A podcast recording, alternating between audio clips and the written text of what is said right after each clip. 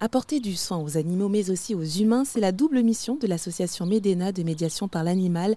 Elle a été fondée en 2020 par Marie Espias, éducatrice spécialisée, elle a été rejointe deux ans plus tard par Nina Lafont. Toutes les deux interviennent auprès de publics dits fragilisés, notamment par un handicap, et il est certain que ce contact avec les animaux a des bienfaits, comme le souligne Marie. Sur le, purement scientifique, pour les personnes euh, qui, parfois sont un peu réfractaires, on se rend compte que, quand, que l'être humain est naturellement fait déjà pour être attiré par le vivant. C'est-à-dire qu'on a euh, un attrait, sauf pour les personnes qui vont être phobiques ou avec des appréhensions, mais on a un attrait naturel en fait vers les animaux. Et au contact des animaux, on se rend compte que les battements du cœur ralentissent, que ça fait monter le taux d'ocytocine, donc l'hormone du bonheur, ça fait baisser le taux de cortisol, donc l'hormone du stress, ça fait baisser la tension artérielle. Donc il y a vraiment un effet déjà immédiat sur le corps quand, euh, quand on met euh, ben, les animaux euh, en contact avec, avec, les personnes que l'on accompagne. Au-delà de ça, en fait, on dit que l'animal, il est facilitateur dans la relation.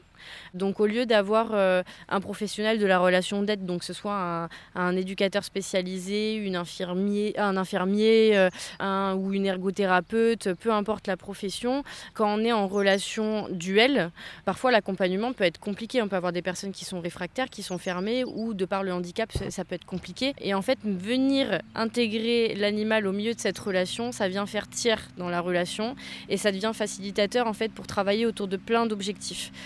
On dit souvent que nos animaux, c'est presque un prétexte en fait pour venir travailler des choses qu'on aurait pu travailler euh, en dehors mais qui auraient été plus compliquées. Je vais prendre un exemple qui est tout bête. Une personne en situation de handicap euh, qui euh, doit faire de la rééducation à une épaule parce qu'il a eu une tendinite, ça peut être très compliqué de l'amener voir un kiné, de lui faire faire des exercices parce qu'il va peut-être pas forcément comprendre ou parce qu'il n'y a pas la motivation.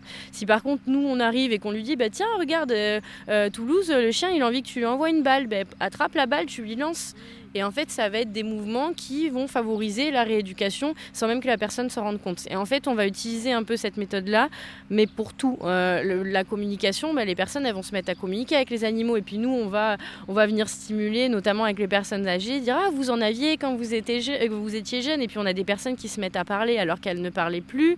On va également aussi euh, stimuler le potentiel cognitif, donc à travers toutes les activités qu'on met en place.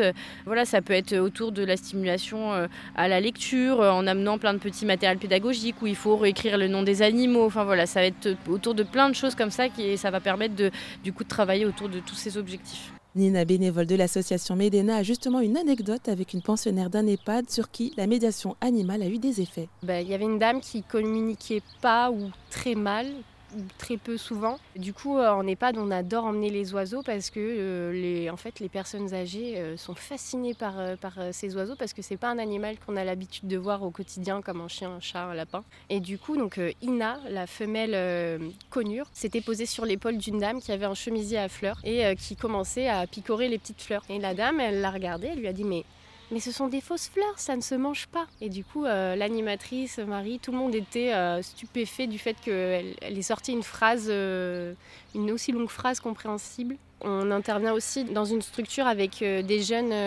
malvoyants ou aveugles. Et en fait, il y a un des jeunes qui a une, scoliose, donc il porte un corset. et donc, en fait, il fait beaucoup de rééducation et voilà, il voit une psychomotricienne et la psychomotricienne n'arrive pas à le faire asseoir par terre. Sauf que du coup, nous, euh, là-bas, on intervient avec Toulouse et il adore le chien. Et dès qu'il arrive, il se met par terre, il s'allonge par terre avec le chien. Et donc, euh, bah, pareil, les, les édus qui sont, mais euh, non, mais c'est pas possible. C'est les professionnels de la structure l'ont même filmé pour montrer aux collègues parce qu'ils ne les croyaient pas parce que d'habitude, c'est un jeune qui a même du mal à s'asseoir sur une chaise, quoi. Et c'est beau à voir, surtout quand bah, nous de base, on ne sait pas tout ce qui se passe sur, sur chaque jeune, on le découvre au fur et à mesure. Et en fait, euh, ça fait aussi plaisir de voir les éducateurs en fait qui se rendent compte que bah, ça marche et que c'est chouette en fait. Et ce sujet est à retrouver en intégralité sur rzn.fr.